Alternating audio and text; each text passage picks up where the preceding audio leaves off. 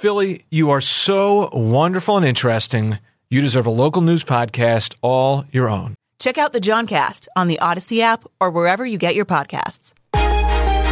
KYW News Radio original podcasts. This is KYW News Radio in depth. I'm Matt Leon.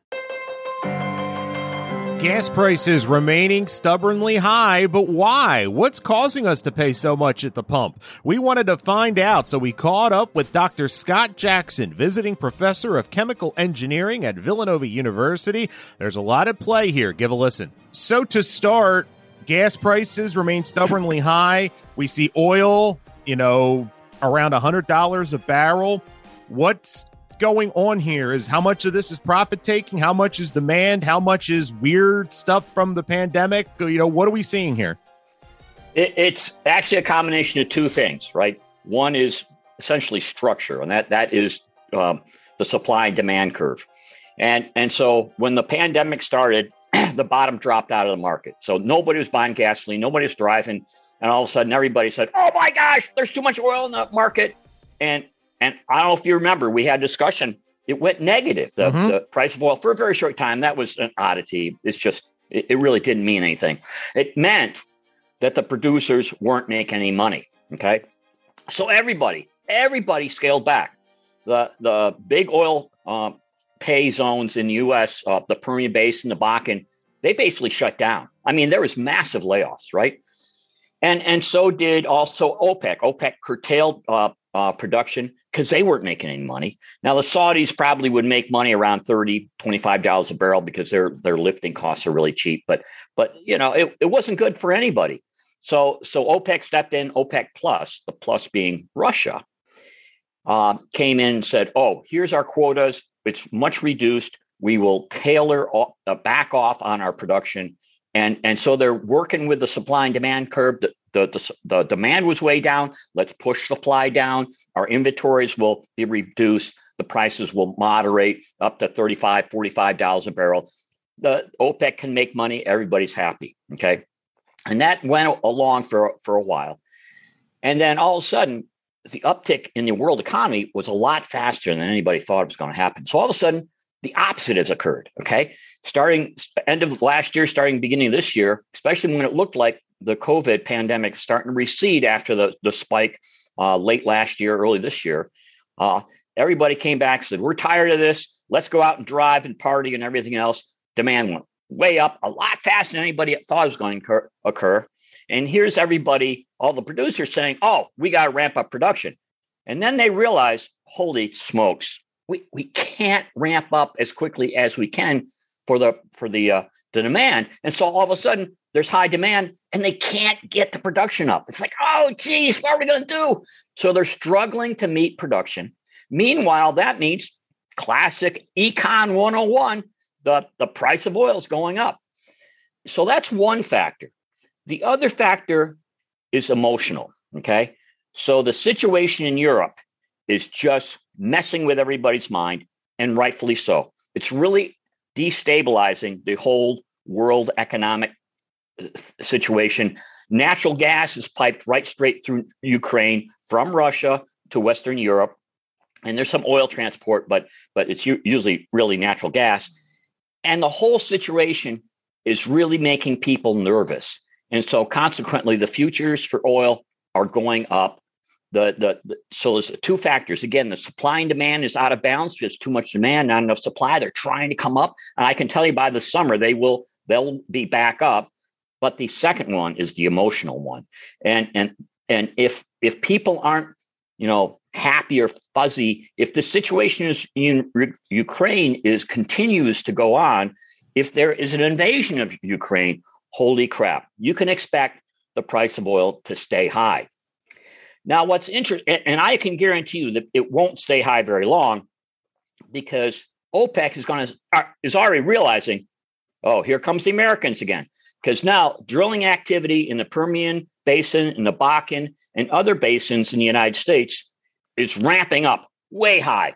So there's there's a lot more what are called drill rigs. So the number of drill rigs is, is a measure of how much uh, oil exploration, actually production going on, and and and that number is climbing. Can, there's a company called Baker Hughes that keeps track of these drill rig counts. They publish them every every week, and I actually I share it with with a class in petroleum engineering at, at Villanova. And oh my gosh, it's going up. And guess what? The Americans are back in the game. We are again the largest exporter of of petroleum products in the world. Okay, I mean we're the large we are net exporters of petroleum products, whereas before back about five six years we were net importers. Okay, so that's good. We are supplying a heck of a lot of liquefied natural gas to the European market. Now, us and Qatar are, are the two biggers, big ones. And we are now producing a heck of a lot of oil and we're making a lot of money. Okay. And and, and those are the big uh, players, ExxonMobil and others, that have in fact invested in shale oil in the Permian Basin and the Bakken.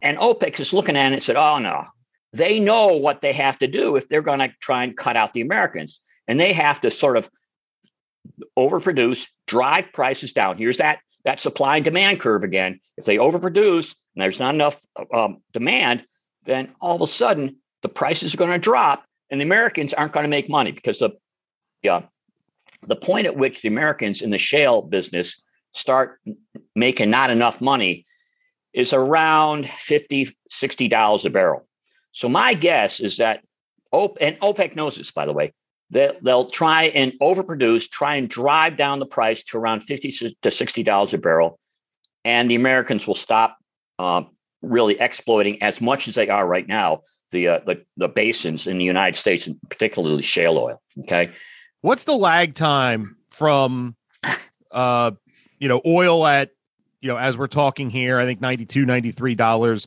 a barrel to prices coming down at the pump? Like how how long, you know, if we hear oil is starting to drop and we get down, right. let's say to that 50, 60, how long is the lag until we feel relief at the pump usually? It, it's a lot longer than going up. I'll tell you that. It, it's, it's always amazing. So um, it is interesting. I, am guessing it will, if in theory, it should be only maybe about a month, maybe three weeks, something like that, because that's that's how long the, supply line is in a sense. Uh, it, it's probably a little bit longer than that, but but I'll tell you when when you see prices of of oil go up, and and I suspect they'll probably reach hundred dollars a barrel before they start retreating, and uh, that may be sooner than later. Probably, I, have been telling my students by the end of the semester we may see uh, oil at hundred dollars a barrel, and the gas prices just keep on going up in lockstep. And this is an interesting sort of dichotomy in the industry. When oil prices are really high, the producers, the people that pump oil out of the ground, they're the ones that making money. The refiners are squeezed. So they aren't they, they actually are almost not making any money. Despite what people might think, they're being squeezed because all the raw material, the, the crude oil, is now gone up in prices. Their cost for refining it hasn't changed. If anything, it's increased, right? And, and so all of a sudden, and they, they can't necessarily easily pass all that along. So they're actually losing or they're not making as much money. When the prices of oil are low, just the opposite happens. The producers don't necessarily make much money. Okay. But the refiners, all of a sudden, their margins a lot higher. Oh, this is great, you know, and they they can they can actually do, do well. Okay, so what's interesting is integrated or companies like ExxonMobil that have production and refining, they can make money whether the price of oil is low or whether it's high because they're making it at both ends. And and in fact, ExxonMobil just I think just a couple of weeks ago uh, had I think a lot higher pri- uh, profits than anybody had had uh, uh thought w- was possible. And sure enough, it, it, it is because the price of oil and they're doing well. Okay. One of the things I've always found interesting is gas prices always seem to be so many people ju- make their judges on where the economy is by gas prices and I get it to a point because it's it's it's visceral. It's in front of you. It's every two blocks when you're driving through the city. Um, and anyway, and it gets tied politically to whoever's in office. Yeah, there's nothing a president can do either way. I felt this way when you, you we've seen it with Bush, Obama, Trump, Biden. It gets Yep, yep. they get hammered with it. But I mean, we hear talk about presidents releasing oil from the strategic reserve. I think President Biden did yes, that. yes. Does that does that move the needle at all, or is that more just the appearance of that whoever's in charge is trying to do something and feels your pain? It, it does move the needle a little bit, but probably not as much as everybody consuming gasoline would like to see. So um, that strategic uh, reserve is, enormous, right? And by putting a little bit of oil back out there, it, yes, it helps. But the fact of the matter is, it is clearly is political. And let me make it very clear: no president has control of oil prices. There's no way. Okay, it has nothing to do with what what Trump or Biden or Bush or anybody else has done.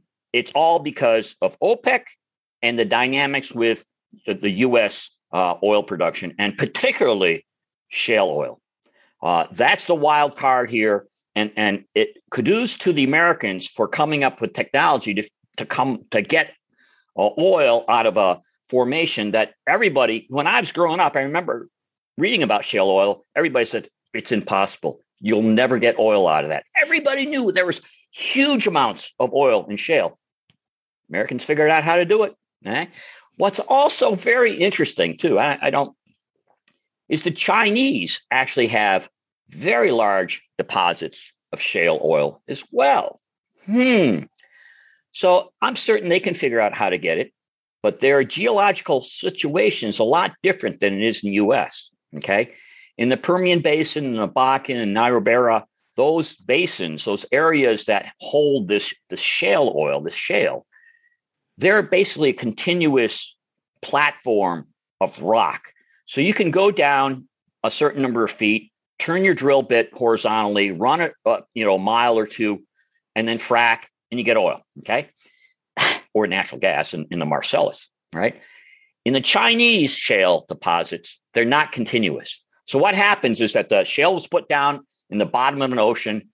There was a lot of faulting and tectonic activity. All of a sudden, these shale pieces are there. They have oil or natural gas, but they're not continuous. So they go down, they drill into a, a lobe of, of the shale, and all of a sudden their drill bit goes into stuff that doesn't have oil. It's it's something other than shale. So so they have it's it's a very distinct, differently different geological situation in other parts of the world. The United States seem to be somewhat unique in that we have these shale deposits that are very continuous, very uniform. You go down, you're, you're almost, it's like 100% certain you're going to hit pay, right? You're going to get the oil out. It, it is pretty remarkable in that sense. So it's not clear that other countries, well, they do have shale oil up in Canada. They haven't uh, exploited it as much. It's not so clear that other countries have the right situation to do what the United States has done. It's it, very interesting kind of kind of um, dichotomy in a sense. It's interesting. I feel like I've heard for decades politicians rail against the idea that we should be energy, the U.S. should be energy independent. What would that mean? How realistic is that? Are we actually close to that? Because I, I must say, I don't hear nearly as much rhetoric about that than I did 5, 10, 15 years ago. And you talk about the, the influx of shale. Has that changed the game? Oh, how Okay. much we're dependent on everybody else? Absolutely, it is such a game changer. I can't tell you enough. And and in some ways, I, I'm not certain it's the right thing, but but for the short term, it, it is the right thing. So shale gas and shale oil clearly has changed the economics in in, in U.S. You don't hear about energy independence for the United States because we're essentially energy independent right now. We are net exporters of petroleum fuel. Okay, and that's natural gas and oil. Okay, Marcellus Shale, holy smokes, what a game changer! I remember when I was a kid, my parents were oh, they they would turn down the thermostat. We we were running off of natural gas in our home up in uh, New York State, and um, natural gas prices were pretty expensive, and, and you know it's it's really was hurting their budget. Marcellus Shale, I mean, at the start of pandemic, it was less than two dollars a BTU, not million BTU. That's really cheap, right? Now it's four dollars a million BTU. Okay, it doubled in price. That's nothing. It is. You know what they're paying for natural gas in Europe? it's like $25 a million BTU. It's well, it's six times more than what we're paying for here in the United States. Now, so natural gas is a little bit different than oil. It it tends to be a local market. So we get natural gas here from the Marcellus Shale, from other. Uh, uh, there's actually quite a bit of natural gas from the Bakken and and um, and from the uh, uh, Permian Basin that are co-produced with the oil. So we're we're really well set for natural gas, and natural gas, in a sense, is a great bridging fuel. So what do I mean by that?